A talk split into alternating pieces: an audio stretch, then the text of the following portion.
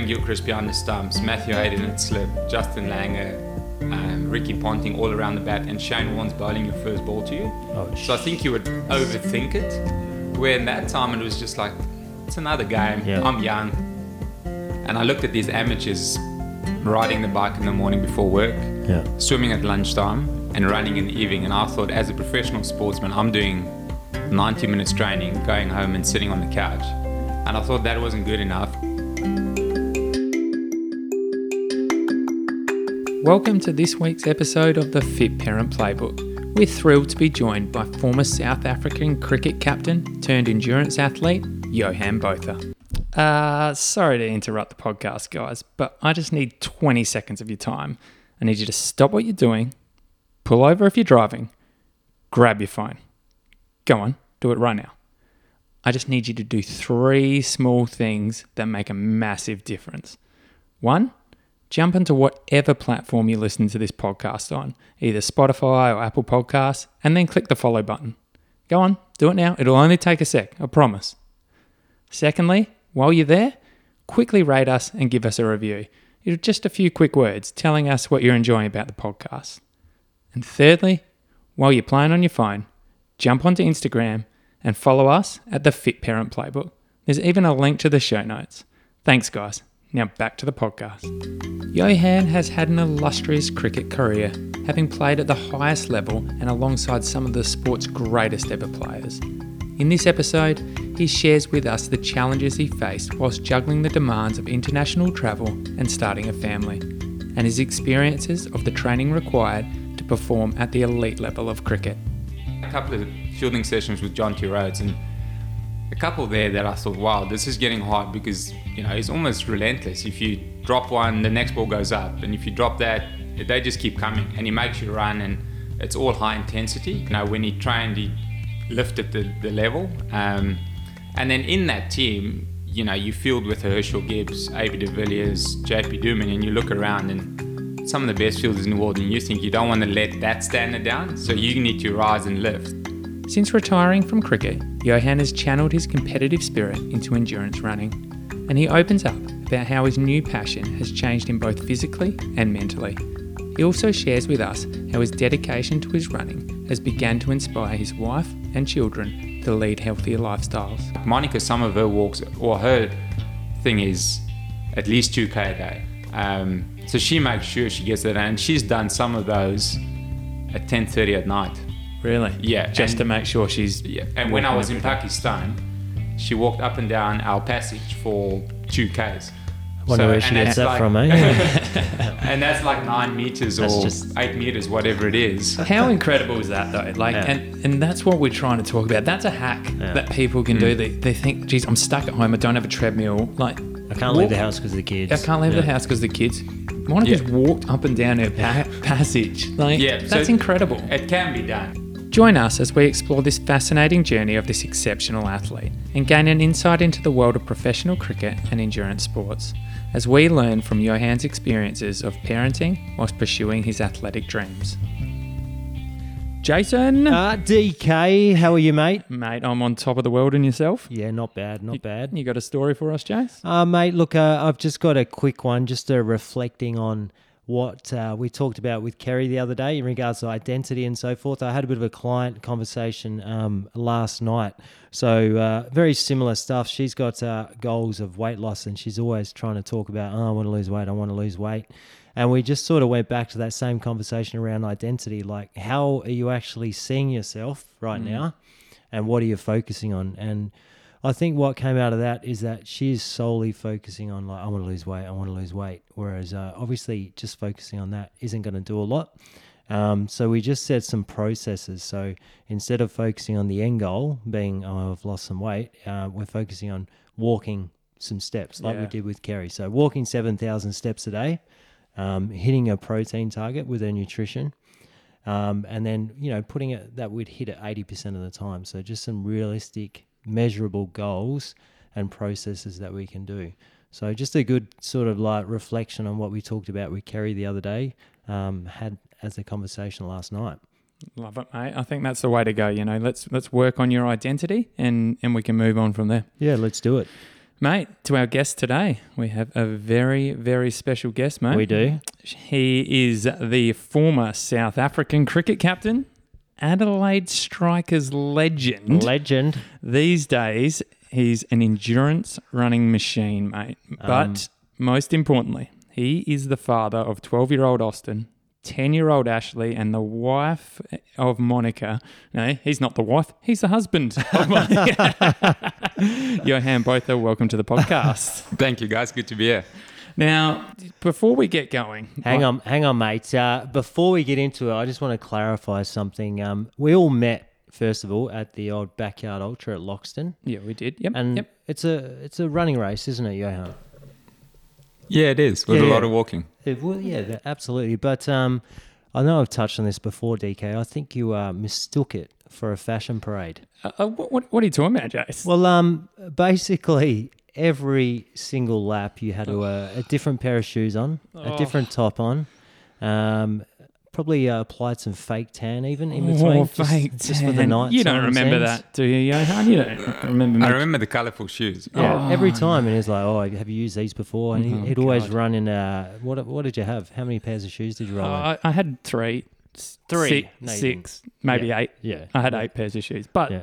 You know, I thought that it was, you know, a Nike fashion festival that we were just well, strutting around Loxton. Well, um, you would have done well if that was the case, mate. Um, well done. Thanks for that. But, yeah, it's not about me, Jace. It's about Johan. It so, is. Johan, first of all, take us back to where it all started for you. Where was the love of fitness and passion? Um, where did it, where did it start? Yeah, to be honest, it wasn't always there. I think, you know, when you're young and you sort of start out with cricket, it's um, you just want to play. You don't want to do the little... hard bits. And um, I must say, when I went to England when I was twenty and twenty-one and twenty-two to Ireland, it was only cricket. There was no fitness. There was no extra running. Um, and I think in that in that first season, I all of a sudden bowled a lot of overs, and you bat at the top of the order, and you know the season's going well, and away you go. And then at about well, probably months to go, I had a back injury, um, and I think that was the first sort of big wake-up call to think, well, you yeah. can't just play and play and play. You've actually got to start putting in the work. Um, so that sort of cut that season short. Um, and then, yeah, from there, I sort of slowly start taking notice of fitter players. Um, and then... I think the biggest change was I lived in Port Elizabeth, which is sort of the Ironman. I was going to say, yeah, that's Ironman country, isn't Iron it? Ironman yeah. country of, of Africa. So that's where it's been held for the last, I think, ten years. And I looked at these amateurs riding the bike in the morning before work, yeah. swimming at lunchtime, and running in the evening. And I thought, as a professional sportsman, I'm doing ninety minutes training, going home and sitting on the couch. Mm. And I thought that wasn't good enough. And I started joining the group ride in the morning. So I would ride fifty kays with them. And then go to training, and I, that's how it slowly started. And I thought, hmm, that's a little bit better, and you know, I'm starting to feel better. How did you approach that? So, did you just walk up to these guys that were were riding, or because I know that's one thing that a lot of people struggle with is is like, how do you approach someone t- to improve your fitness? Yeah, I, th- I think. Well, I had a good mate that has done that for years. So he was in the bunch rides and group rides, and he sort of told me about it. And he said, well, just come along if you know. The guys do pick it up in sort of the, the last third of the ride. So they really hit the hammer. And, yeah. you know, he said, if you ever drop off, I'll drop back with you. Yeah. So that was a little bit of confidence that, hmm. you know, you're sort of still riding in the dark. Hmm. And you think, well, I don't want to be on my own in the back here. Hmm. And he just gave me that little bit of confidence to say, you know, if you do drop off, I'll just sit back with you and we'll just ride into town and ride home together from there. So that... You start with that and you, you do drop off, you know, you think, okay, I'm a professional sportsman, I should keep up, but you're not cycling fit yeah, at that different, stage. Different and game, isn't it? They just leave you behind. They hit the hammer and go at forty-five, fifty K an hour and mm. I couldn't keep up with that. Yeah. And and so what sort of training were you doing cricket-wise? Well, I'm really interested in the fitness side of, of that. Like, um, what were you doing at South African cricket? Um, well, up until twenty-four... This is actually like a little bit of a weird story. So I bowled medium pace till twenty-three yeah. and I did not train at all. Oh, really? And the switch came when I started bowling spin and people think, but why when you're bowling spin, you're only walking to the stumps. Yeah. You've got minimal, you know, effort through the crease. And that's where all the switches came. And I, in my mind, I always thought, you know, when the team needs me and I need to bowl thirty, forty, fifty overs in a day, right, I need to be able to do that. Mm. And I think that's where the switch came. So I bowled a lot more, um, then got on the bike. I would ride three, four, five times a week with those guys. But I still didn't run a lot. I'd sort of saved the running for cricket. Yeah. And um, only when I was on tour, I would run a little bit. Yeah. And especially with the South African team on tour, because their physio, the trainer, all the coaches I had were all runners. Right. So I would do about five runs with them a week. Yeah. And that wasn't more than ten Ks. Okay. So they would just every morning as a support staff get out and I would just tag along. So yeah. Were any of the other players doing it? I think I heard you say Gary Kirsten was, was he into his running? Gary was, but Gary was the coach. Oh, he was so the he coach. He was one of okay. the coaches. Yeah. Um, J P Duminy joined a few times. Um, but then guys like A B, Dale Steyn, they just naturally fit. So they didn't need that. And Dale's obviously a bowler, so he runs thirty-metre sprints all the time to bowl. Mm. A B was just a natural athlete. Um, so, yeah, there weren't many runners, but I thought, you know, let me sort of keep testing myself. You have to get up earlier. You get your work done before training. And it's sort of a, it was a good thing for me to have those little bit of, like, heavy legs coming to training. And because in cricket, you know, when you go to day two, three, and four, yeah, you're not always fresh anymore. Yeah. So yeah. I needed to try and train that. Um, I spoke to Gary once about his sort of routine when he played, and he said he tried to remake a full day. So he would ride his bike from ten to twelve, have lunch.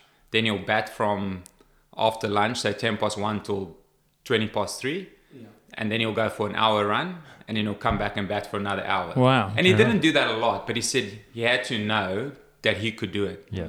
Where, you know, these, not these days, but a lot of guys think, well, when I get in, I'll just do it. Yeah. It's not that easy to just do it, because yeah. your mind is probably, as always, the first thing to go. And then you play a bad shot, and before you yeah. know it, you're sitting on the bench and you're out. So how much um, do you feel that uh, gave you the edge? In regards to maybe you would have, you know, got to a high level because of that. I think I did. I, yeah. you know, I, I don't think I was the most talented. I knew I had to work hard. I wasn't, you know, elite with talent. So I had yeah. to squeeze every bit out of myself. Um, so, I, you know, I prided myself in that to work as hard as I could. Mm. Um, yeah. And when I, when it was my day on the field, to know that my body was up to it. Mm. So if I got, say, to thirty or forty with a bat and it was hot or, you know, we had to save a game and bat for a whole day, I wanted to know that my fitness wouldn't let me down. And the same with the ball. Mm. Um, you know, there were, I wasn't a lot of games, but two or three games where I bowled fifty overs in an innings. Wow. And I just wanted to know that I, when the team needs me, I can do it. And my fitness won't let me down. So that was sort of my motivation to know that if it was my day and I'm getting wickets or I'm getting runs, yep. You're ready that is go. Not the fitness that's going to stop me. It's, yep. you know, them getting out or obviously not getting wickets. Yeah. Yep. So th- this is a pretty interesting um, shift that you've probably had. So back then your fitness was purely to improve your cricket. These days is probably more for, for other reasons like the endorphins. Was it purely just to improve your cricket or did you actually enjoy the training? I enjoyed the training. I, I, you know, like I said, with the South African support staff, I enjoyed running with them in the morning. I, you know, I'm quite a bit younger than them.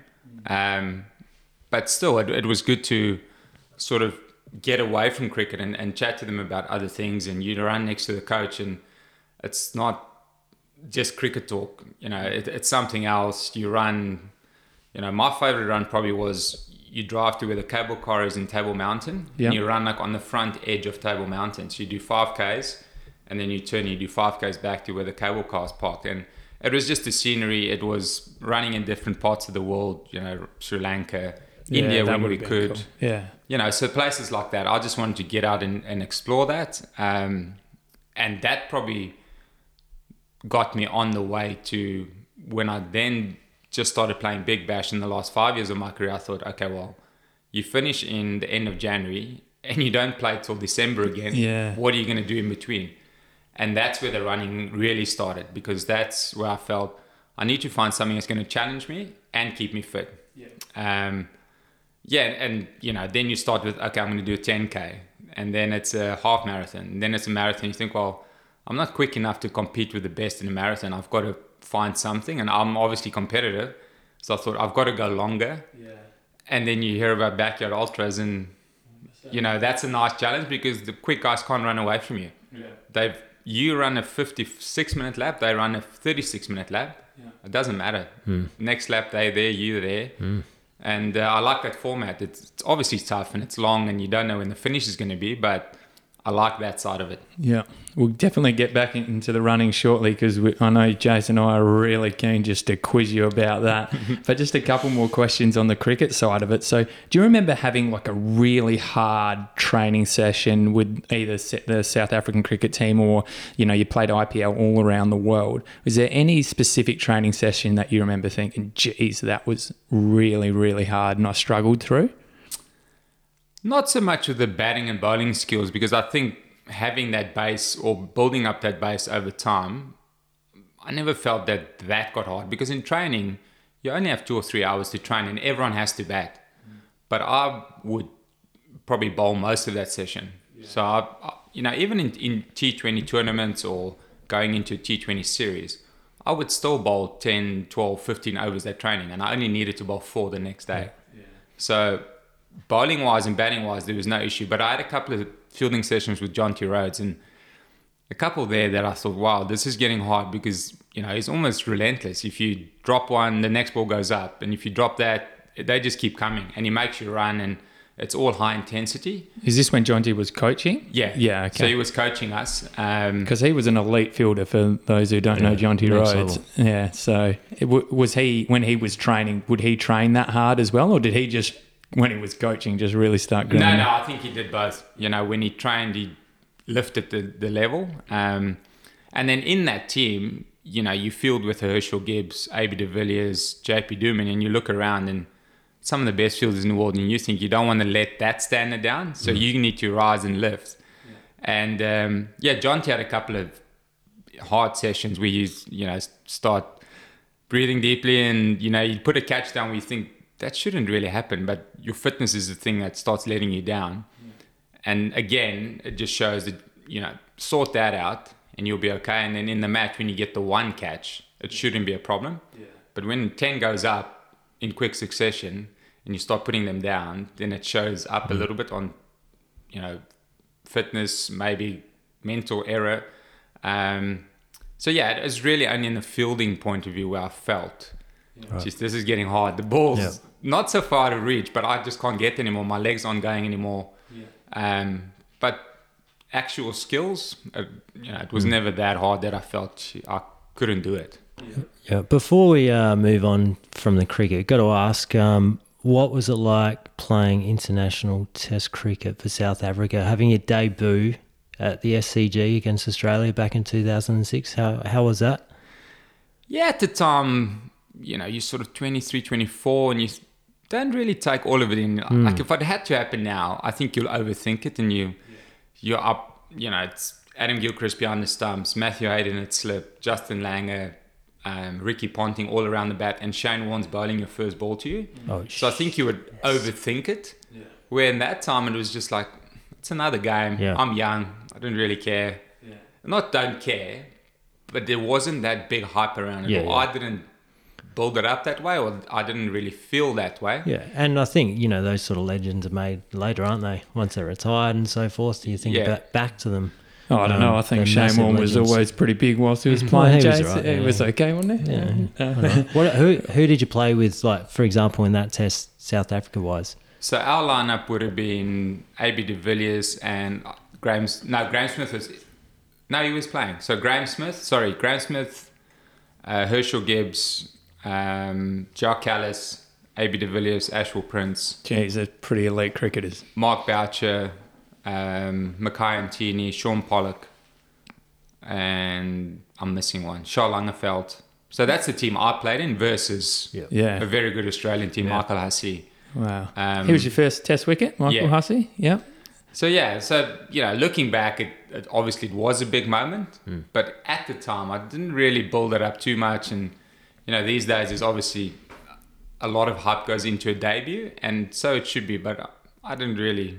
It, it happened so quickly. It was, I wasn't even on the tour, and then you fly in December twenty-eighth to twenty-ninth and you play the second of January in oh, Sydney. Right. Yep. So it just happened so quick, and all of a sudden you bowling in the middle of the S C G, and you don't really know all the stats about the ground and yeah. things like that, where I think if it happened two or three or four years later, I think it would have been yep. a bigger thing. Mm. Now, walking into that dressing room with all these greats, now I know you've always been into your health and, and your fitness. What was the dressing room like? I imagine there'd be a fair bit of egos, but cricketers aren't always the healthiest side of um, life, I suppose. Yeah, it would have been like transitioning back then, wouldn't yeah. it? two thousand six, where it's becoming a little bit, a little more, bit elite. more elite. What What were the sort of the diet like of a Graeme Smith and a Jacques Kallis? Um, that'd be pretty interesting to know.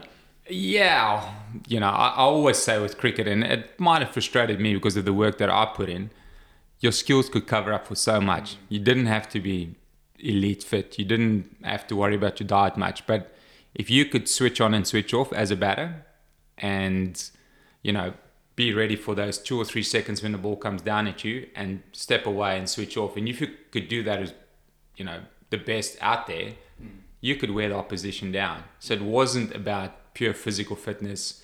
That was probably a little mental trick that the best do better than others. Um, but yeah, back then there was no nutritionist or anything funky like that. Whatever was there in the change room and you wanted to eat it, you ate it. If you go away from the ground and you wanted to run past Macca's, you do that. So, yeah. you know, and I didn't say I ate all of that stuff, but I certainly didn't worry about it either.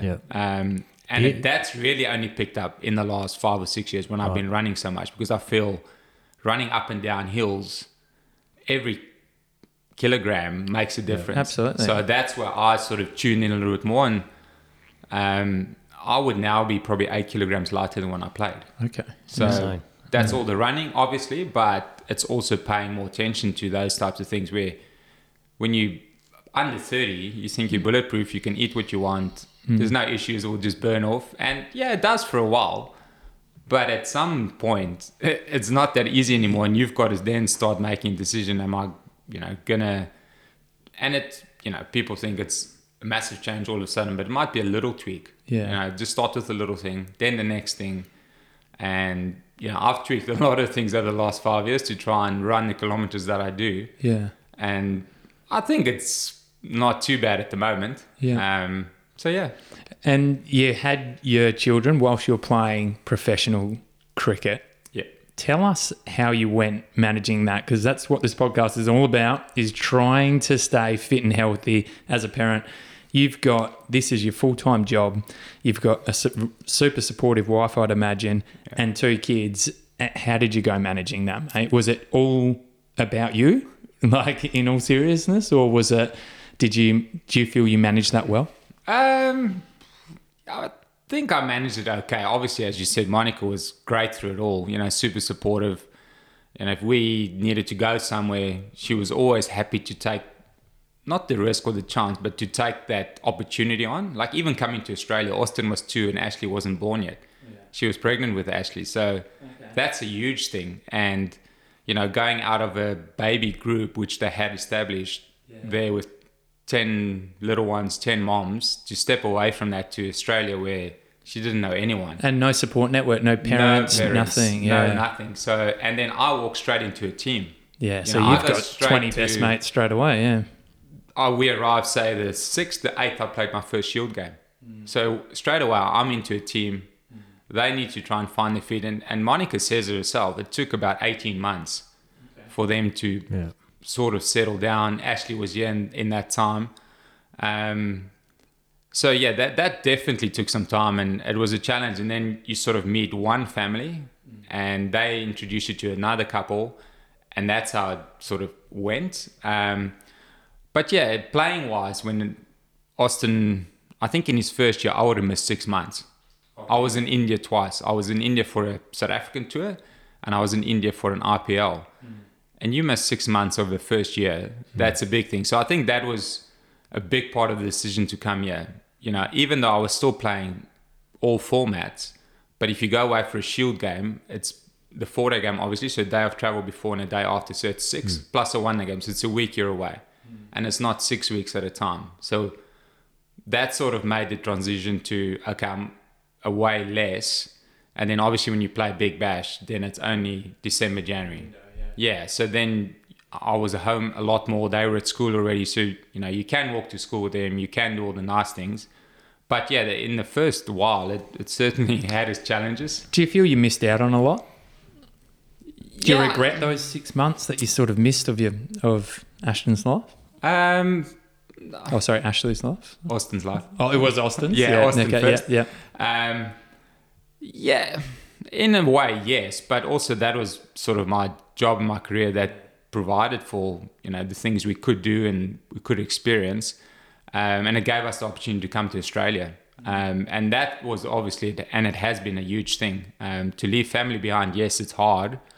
But, you know, it's so easy to live in Adelaide now. Um, if I have to work anywhere, you just commute there, you fly there, you know. So it, I know Australia's a little bit out the way, but we just love living here.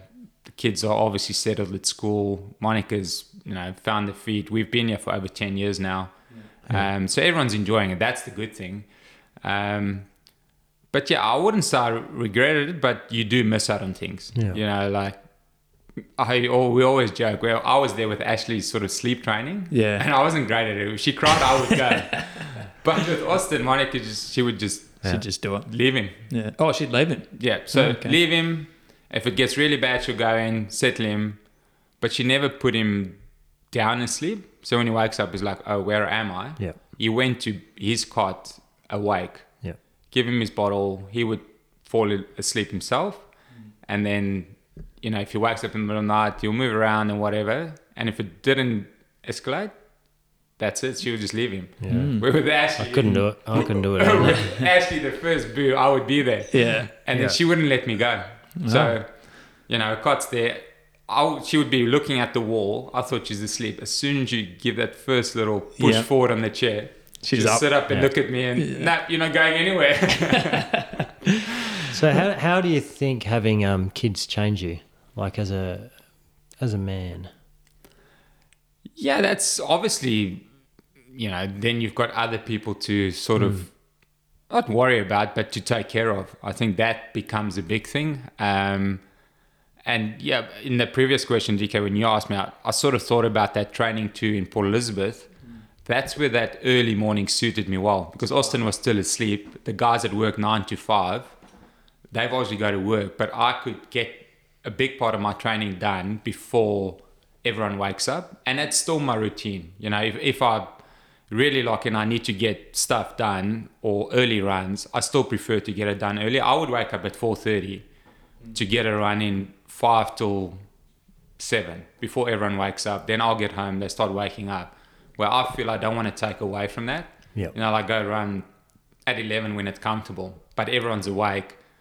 I feel, you know, I'm away from home when they want to spend time with me. Yeah. So yeah, that that's sort of the one thing that I've learned over time, but also implemented that mm. works for me. Or go late. Now, you know, if I have to do a double run, I would try and go when they're almost in bed, you know, so don't feel like I'm missing out. And you know, in the meantime, Monica started like a walking challenge, um so yeah, we spend more time together now too. So so do you go walking with her on yeah. the walking challenge? Yeah yeah we, we've been I've done a virtual run of Australia already, and now I'm on to America. Yeah. And I signed Monica up on the first of January for U K and Ireland, which is the smallest map. Yeah. And um yeah, she's got a ninety-day streak now where she's just gone wow every day since the first of January. So I gave her the option. I said, how about starting with three or four days a week? Yeah. And credit to her, she just said no, because then it's easy to yeah. yeah sort of find an excuse or mm. I'll we'll do it tomorrow. You know, I'll yeah. do it tomorrow, and then tomorrow goes. So she's gone ninety days straight. Yeah.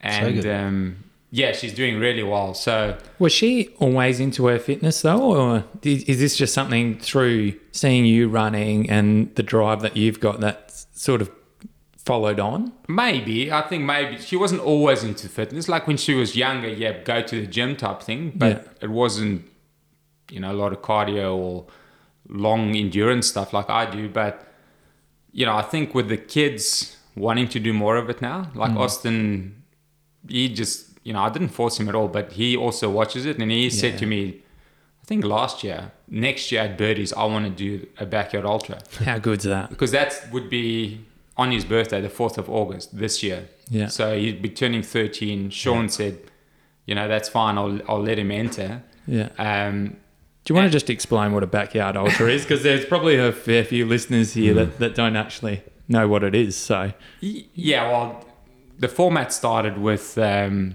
you know, it's a loop of six point seven one kays or four point oh eight something miles, I think it is. Mm. Um, and if you work that out, twenty-four hours gives you one hundred miles. Oh, okay. So that's how the format started.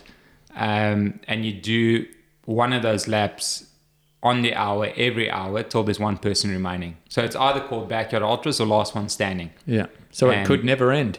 Yeah. Well, you know, as the guys in Belgium, the two guys finished together and they did one hundred one hours. So they were all awake for one hundred one hours. It's incredible, isn't it? That's amazing. It's, you know, what the limits can be pushed to. Yeah. First two guys to go over one hundred. Yeah. Um, and I'm sure more guys will get there. But, you know, that's, if you work that out, that's four days and five hours. Yeah. So if you start today, you're running on Monday still. Yeah. It's insane. And what's the furthest you've gone?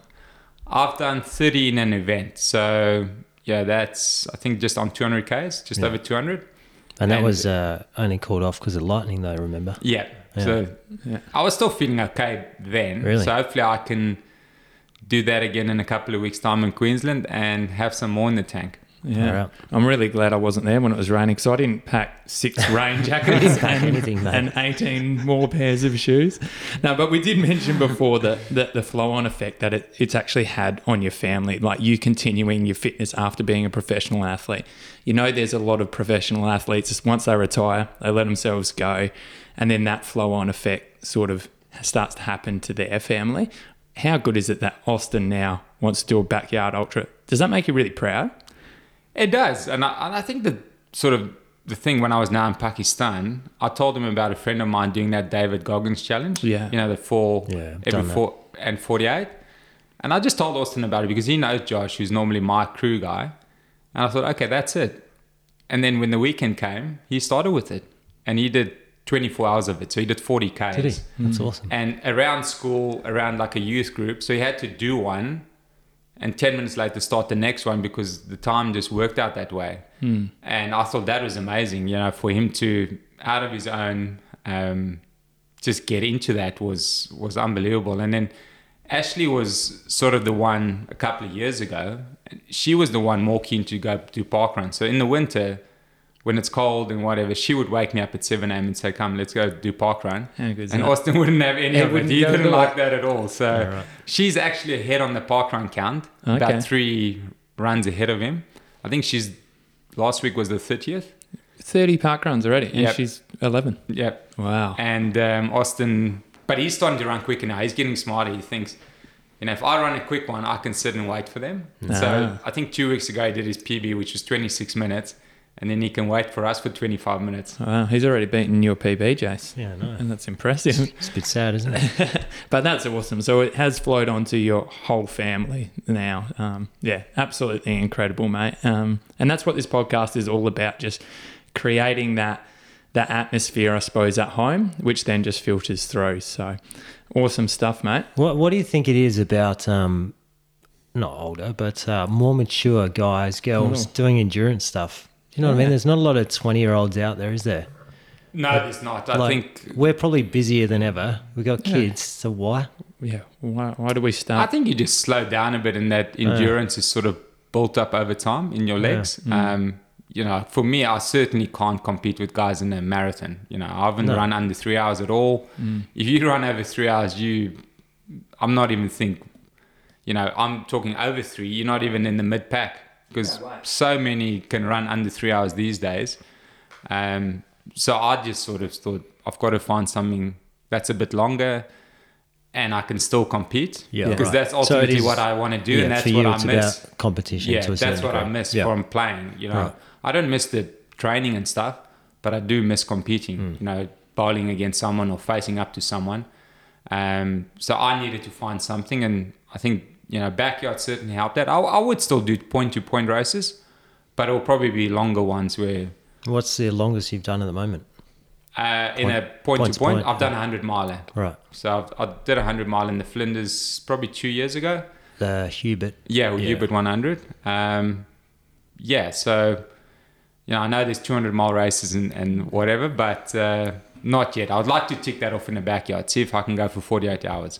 Now, you mentioned the competitiveness, uh, and you also said you're counting the park runs at home. So has that competitiveness flown through your family as well, or is that something that, do you keep a park run board, a live running tally of everyone's P Bs, how many they've done? Um, well, the good thing with park run is obviously if you sign up, you get that barcode, yeah. So they send you your stats every week. Mm. But there's also a app, I think it's called five K Runners or something, mm. and that counts all your stats for you. Okay. You know, where you've run, your quickest, when it was your quickest, um, how many, obviously. And that sort of keeps the count for us. So Ashley knows. She's yeah. competitive in that way. She knows she's in the lead yeah. and she won't let it up. But Austin also knows that, you know, he's running faster than most in the house at the moment. So yeah. he goes with that one at the moment. And then, you know, when I've done my run, I normally try, if I have a decent run, try and do it all before park run. Yeah. And then I'll walk with Monica. Walk with him. Yeah, okay, cool. Now, is it true, Johan, you once did... a hundred mile race around the block of your house? No. Did you that's, do it? That's true. Oh, that's true. So I think it was twenty twenty, COVID year, prep for Hubert one hundred, as we just spoke. And um, the race got called like a week before. And yeah. I said to Monica, I'm feeling good. Um, well, you know, I'm going to run around really? the block I've, for one hundred sixty kilometres. I've never done one hundred sixty kilometres. I entered the Adelaide twenty-four hour the year before, yep. and that was my goal. And yep. I only got to one thirty-seven. Yeah. Piss, piss poor her, effort. Yeah, yeah terrible effort. Yeah. Stop too much. And um, I said to Monica, I'm going to try and run one hundred miles. Yeah. And um, I think it was twenty hours, fifty-eight minutes. Wow. Um, yeah, just around the block. But... The so it was ag- a one kilometre block, wasn't it? Yeah, one kilometre block. But the good thing again in that was different people came to run oh, with okay. me during the yeah. event yeah. and five or six guys got P Bs, oh, the cool. furthest they'd ever run. So, yeah. you know, that was nice to see that sort of people got dragged along and pushed to push themselves again. Is that something you did? Did you reach out to your friends and say, I'm going to do this, um, would you come come with me? Or did people come up to you? Uh, there's a few that I sort of sent messages and just tried my luck sort of thing. But, you know, if they didn't rock up, I would still do it. Yeah. And I just said, sort of try to get interest first. And then I drew up the schedule. Okay, I need someone between these hours. I need someone here. I need someone there. And the same happened with my birthday run. Um, put it out there on a running group. And, you know, guys started putting their hand up and saying, I'll be here between those hours. I'll be here then. And it sort of worked itself out. Yeah. And, you know, that was great to help because that's not something you want to do on your own for that long. It really flows on from our last week's guest, um, Jason. If you remember, Adam said he reached out to a mate mm. to get back into his fitness. It is so important for people listening. Like, either feel free to reach out to someone if you're struggling with your fitness, or if you're really into your fitness, why not message someone that you think might be struggling and get them to come mm. on board with you. You don't have to do one hundred sixty kilometres like Johan mm. around a block, but why not message someone and say, why don't you come for one lap with me? Yeah. And get your friends mm. up and moving. But look at uh, look at all the P Bs that were achieved. Yeah, well, you know what I mean? Exactly right. Yeah. I think another one was, or is, is, you know, we often go to a coffee shop and sit down to catch up. Yeah. Where I try to meet someone there, we buy something, then you go for a walk. Yeah. So you don't sit down. So we'll walk along the beach for an hour yeah. and, you know, you get moving. Um, and one thing I forgot to say earlier about, you know, one of the questions was, you know, as a professional, I always thought I wanted to be fitter when I finished than when I started, because I'd seen too many players look yeah. a bit different from that first debut photo to when they finish. Um, so that was always my goal, to try and be in a better space when I finished. And I think that's what helped me along, you know, to work harder as I got older and not sort of be on the decline. And then when you stop, you stop completely. Mm. Um, you know, when I played, I couldn't do what I'm doing now. So I'm... No, you know, that's what I was going to ask. You, you'd be the fittest you've ever been, right? Yeah. Yeah. So I'm really happy with that, and consistency, um, managing if there's any little niggles. Mm. Um, so yeah, definitely. And I don't have a team physio now. There's no mm. someone to look after me all the time. I've got to do all of that stuff myself. So do, do you do any strength training at all? Have a look at him, Jace. No, I don't. Well, I don't judge a book by its cover, no, D K. No, right? Sorry, Jace, I do. No, no that's None one thing all. I've thought about a lot. Yeah. You know, you listen and you watch some ultra runners, they swear yeah. by it. Like, you got to get the strength in. Yeah. And then there's some that just run. And yeah. I'm one of the just runners. Yeah. Is that because um, you just enjoy it more? one hundred percent. Yeah. Even when I played, I was never a big gym guy, you know. Mm. I would do my sort of shoulder stability stuff and yeah. make sure that my shoulder's okay.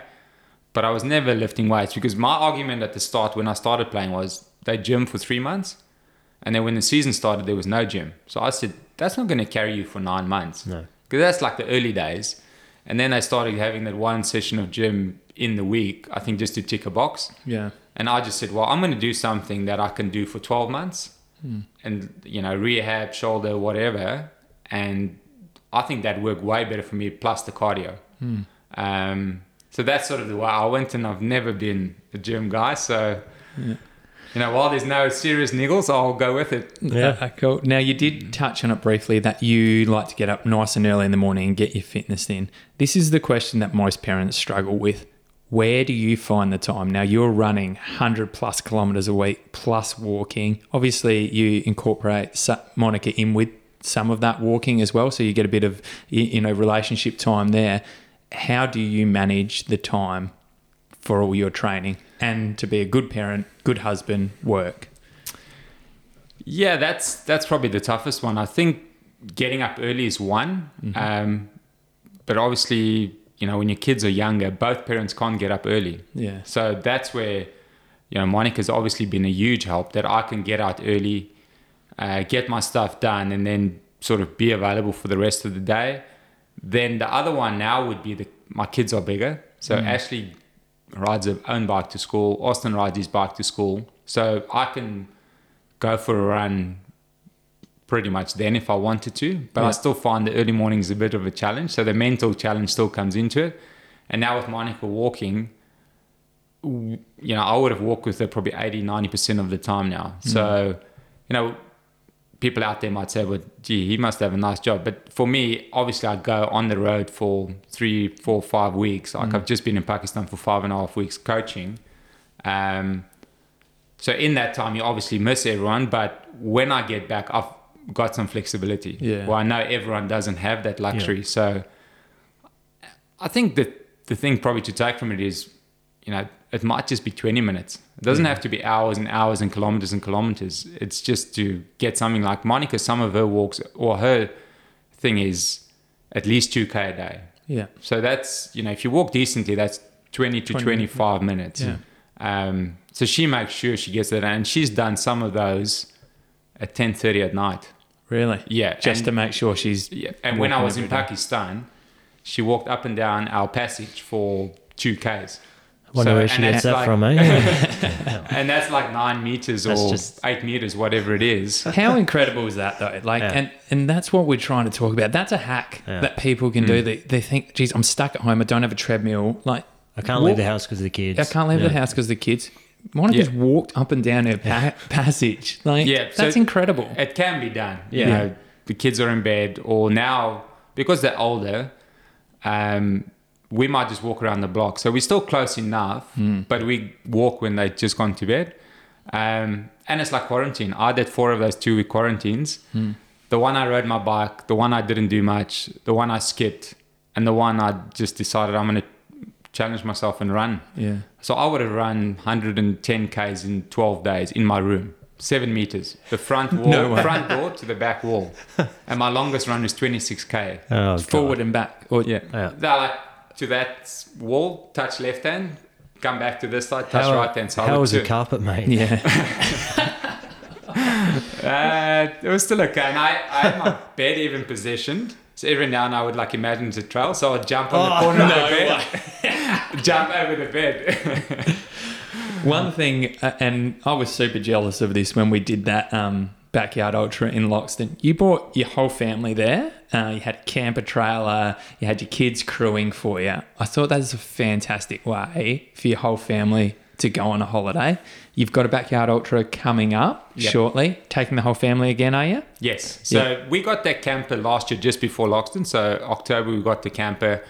We went to Birdies in August and um, we saw a couple and they had that camper and we thought, geez, this is nice. This is luxury. Mm. Um, and, you know, Monica and Ashley didn't really enjoy the swag so much. Yeah. So, um, you know, we started chatting about it. They said, well, if we can have this, we'll go we'll with go you. In. So now our road trip next week is two thousand kays to Queensland and then we'll drive the long way back. We'll go via the Great Ocean Road. So good. Um, yeah, we'll spend three weeks in a confined space. Yeah. So we'll see how it goes by the end. But it sounds exciting for now. And everyone's loving it. You know, like Austin, he used to go with Josh wherever we went and he would be one of the crew. And yeah. that's how it started for him. So now he's pretty tuned in. Like he knows when I need something. I've got obviously my notes written out. Um, so if Monica does need a break, Austin takes over. And as you said in Loxton, Ashley was actually the one that surprised me the most. She stayed, we started at ten a.m. She was still awake at two a.m. Still every lap she's there. Dad, what do you need? Um, I'll get it for you. Yeah, good. You know, so that's great. I, you know, it's a That's a great thing with a, with a Backyard Ultra is because you come past the aid station yeah. every lap where point to point, it's not that easy. Mm. Sounds like you've done it perfectly and you've got it all on track now. The kids are, are, are a bit older. Obviously, it does make it a lot easier. Let's just go back to when the kids were a bit younger and you mentioned that you were still a professional athlete. You were traveling a lot. How much did that affect Monica's fitness? Because she was obviously... you know, stuck at home yeah. with the kids. Um, was that pretty tough on her or did she still manage to, to keep fit or how did that work for her? No, that was very tough on her. She, it would have been. You know, it really dropped off. Mm. You know, after having kids, I'm not at home for, you know, long periods. Um, and she always says, I wish I had another hour in the day because yeah. there's just so much happening. And by the time the kids go to bed, she just wants to shut off and not worry about, okay, mm. I've got to put my shoes on now and go for a walk. So oh, I'm not walking up and down the hallway no, five thousand times. That's fair enough. No, yeah. so for, you know, for a number of years, that definitely wasn't a priority. And I mm. can see that and I understand that, that mm. you know, and, but for me, that's always been me. Like mm. I'm a professional sportsman, you always want to do something, but she didn't see it that way. You know, mm. it, it's not... top of the list. That's like right down at the bottom yeah. of the list. More survival, isn't it? Yeah. yeah. So two kids by yourself. If you know whatever needs to be done in the day, that's first, and the fitness was last. Yeah. Um, so yeah, she's done little like challenges in the past, but I think with this virtual run now, she's really accountable and she like really has done great. You know, ninety days straight. I would never have thought that. Yeah. I sort of gave her the easy option. I said, how about starting with two or three or four days a week? Just get going. And she says, no, I've got to go all out. Yep. Get into the routine. And, um, you know, now she, she started working again Monday to Wednesday. Yeah. So we just fitted in probably late afternoon as she gets home. Let's get it done. Or in the evening when the kids have gone to bed. Yeah. Or now on Thursdays and Fridays when she catches up with friends, that's what she does. They'll walk somewhere, get mm. a drink or or just go for a walk. And mm. it's not just sit down catch-ups. So, mm. you know, that's great to see. And the park run's become a thing for us again, where all of us go. We've probably all gone every week from the start of the year. So yeah. we've done about, what's that, ten together? Yeah, I always um, see you on the park run with the kids. It's fantastic. Yeah. yeah, so, you know, we've got a nice routine going at the moment, but it wasn't always that. So yeah. you've got to establish it. You've got to... you know, find what works for you. And, and like I said, it, it doesn't have to be hours and hours. It mm. might be, it might start with ten minutes. Can mm. you do ten minutes a day? That might be one kilometer. Because mm. I've, I've seen guys that have got one K a day mm. or one mile a day. And Monica's just said, okay, I'm going to do two K a day. That's my minimum. Mm. So she does do more than that, but that's a must. Yeah, I think there's just so many incredible points that you've just mentioned then. One, how supportive Monica has been of you. And um, yeah, I think think that's incredible. The second point that she then has decided, look, the kids are old enough now. I'm going to get back into my fitness. She knew her own personality as well, that she's an all or nothing person. And I think that's one thing when you're talking about your fitness, getting to know your personality and not and what's going to work for you. A lot of people, you know, they just try a, a, a fad diet or a twelve-week challenge. That might not work for you. Monica has understood, I'm all or nothing. I, three days a week I'll come up with excuses, so it's going to be seven days a week. Yeah. And for you to then support her as well with saying, I'll come for a walk with you. Like, I just think that that's fantastic, mate. You've got given us so many takeaways. Um, normally we ask for a, the guest to come on and give us a couple of takeaways, but I reckon that you've just involved it in the uh, in, in the whole podcast. Now, we, we'll start winding things up here, but as always, mate, we have a question from last week's guest, Johan, and we're going to ask you for to give a question to next week's guest as well. So last week we had Adam Thompson on, former Port Adelaide footballer and Richmond Tigers footballer, and he said, and it might not be relevant for you, but I'm sh- sure you can uh, find a time that it was, when in your life have you felt you needed a little push to get back on track with your fitness, and what was the catalyst to help make that change? Yeah, I think we. I touched on it earlier with playing club cricket in England when I didn't train at all. Yeah. And then I picked up an injury when I felt I was playing at my best. Like, I had a really good season, mm. but I couldn't bowl anymore because I had a back injury. And I think that's one thing that sort of twisted and tweaked me a little bit to think, okay, well, it can't just be cricket. You've got to actually put in extra mm. work, and you've got to look after your body. And, you know, I was nowhere near recovery like I am now. Um, so that took time, but that certainly was a point in time where I thought, okay, you're not unbreakable. You can't keep going and keep going and bowl twenty-five overs every club Saturday mm. and nothing's going to happen. And eventually it gave. And, um, you know, going back from there, I went to, like I said, to South Africa and then started joining the Ironman cycling group, mm. um, the odd evening run with a friend. And that's how my fitness sort of started lifting slightly, and it was only the fitness side. There was still no diet, there was no yeah, recovery, right.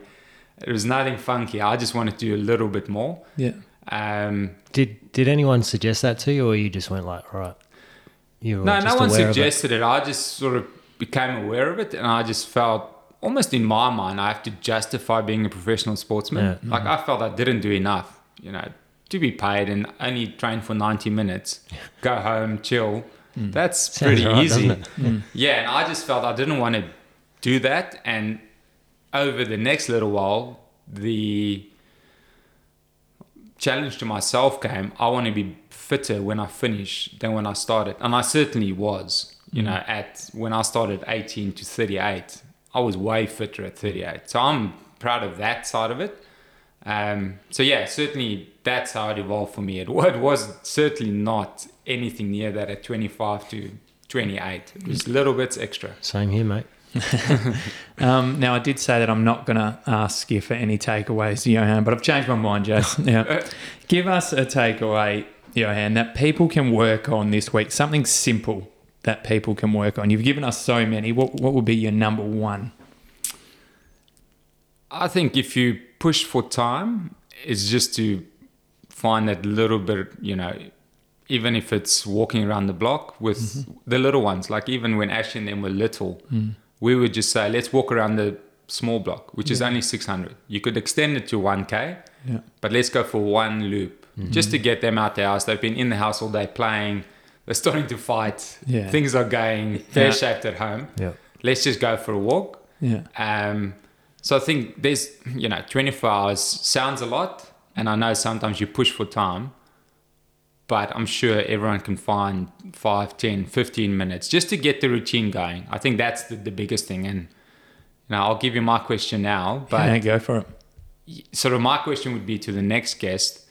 Um, a little bit of what we're talking today is how long did it take to establish a routine? Love it. So what I mean is some people just jump in. It's yeah. easy. Mm-hmm. First day I'm set. I'm going to do this. Some people do two weeks and think nothing's happening. I'm done. Mm. This is it. I'm stopping. For the next person, I don't know who it might be, but hopefully it's someone with a long routine. Yeah. So that's a great example to mm. us, yeah. you know, how what it actually takes mm. to stick at it. Awesome. Awesome. Now I've got one more question for you, and this is probably the most important question of the whole podcast. These backyard ultras that we've been speaking about, How many pairs of shoes would you recommend bringing on a Backyard Ultra? Well, Loxton, funny, Jace was saying it earlier, Loxton I had eight pairs. Oh, oh you're beauty. So I'm not even number one. But, but how many did you use? Yeah. I used all of them. Oh, my God. But so you're actually the peanut here, uh, Jace. Sounds like it. Yeah, yeah. But for me, it sort of breaks it down for me, and I've got to find stuff to get me through the first while. Um. And every three hours I would change my shoes. So right. I know that's twenty K's done. Yeah, yeah, yeah. You know, you start yeah. a lap. Okay, these shoes are fresh. They feel good. The second lap, okay, this is the middle lap of the three. Mm. And then you think, okay, that's done. And then you think, okay, I've only got one more.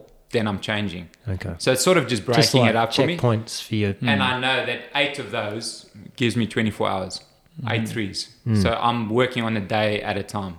Mm. So that's the way I, I break it down, and it certainly helped where in the past you sort of just run and hope and your mind starts going, where this sort of mm. ticks off boxes along the way. I might get uh, my goal's twenty-four hours this year, so you so can I might get eight shoes. pairs yeah. up on the wall, and just every three and every three throw them out that. After that D K. And also, Johan, just for Rhiannon and my wife here, can you just tell her that you need at least thirty-eight Nike t-shirts to change into, and at least twenty-five pairs of shorts as well? Just say that, please, and I'll just edit out my little bit. I definitely think you need options in backyards, yeah, because um, you know, the the smallest thing makes a difference there. You know, if your shirt gets wet and sticky. I did it the other day in a training run, and just the change of shorts and shirt made a huge difference. Mm-hmm. And I thought, no, I'm done. I'm not enjoying this.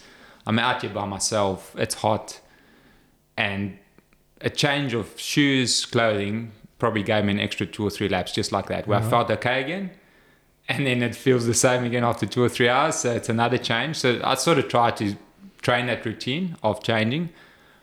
But like I said, there I was on my own. So yeah. your eight minute rest or ten minute rest goes like that, because you want to change, you want to fill up your bottle. Yeah. Where you do need a crew in yeah. a backyard ultra. It's hard to do it on your own. I've done it on my own, and I've obviously, as we've spoken about, had help now from my family, and that makes a huge difference right. to just this year, D K, this year. Mm. You're bringing your I'll, crew? I'll, I'll crew bring in my family. Yeah, yeah, and mm. Johan's going to bring his family, and we'll all crew together. So, that'll be cool. Johan, true to his word, Jace, he said he always catches up with people, and then he would like grabs a coffee and goes yeah. for a walk. He said, I'd love to come on the podcast. Let's go for a run afterwards. Yeah. So me and Johan are off on a run. You're more than welcome to join us, Jace. If uh, you... Already been this morning, oh, D K. Been, yeah. Got it done early. Oh, beautiful. five a.m. club. five a.m. Yeah. club. Yeah. Johan, thanks so much for being on the podcast, mate. Thanks, mate. Thank you, guys. Thanks again for listening. Next week on the Fit Parent Playbook, Jason and D K unpack our top fitness takeaways and hacks so far, and we have a bit of a laugh at our own expense. So your wife, let's just recap that. Your wife's just had a baby and you haven't Partner, a crack at it. Not sorry, married yet, D K. Sorry, mate. I'm just trying to That's get right. you over the line there, Claire. Um, yeah. She has just had a baby. She's in hospital and you're upset no. that she hasn't unpacked the dishwasher. She, Clarify that for me. She, she wasn't in hospital and I wasn't upset. It was uh, more around my personal feelings towards that, unloading. Uh-huh. The dishwasher. That, that's not how I heard it, and uh, a lot of the listeners were the same. Really? Yeah. Don't forget to like and subscribe on Apple Podcasts and Spotify. We'll see you next week.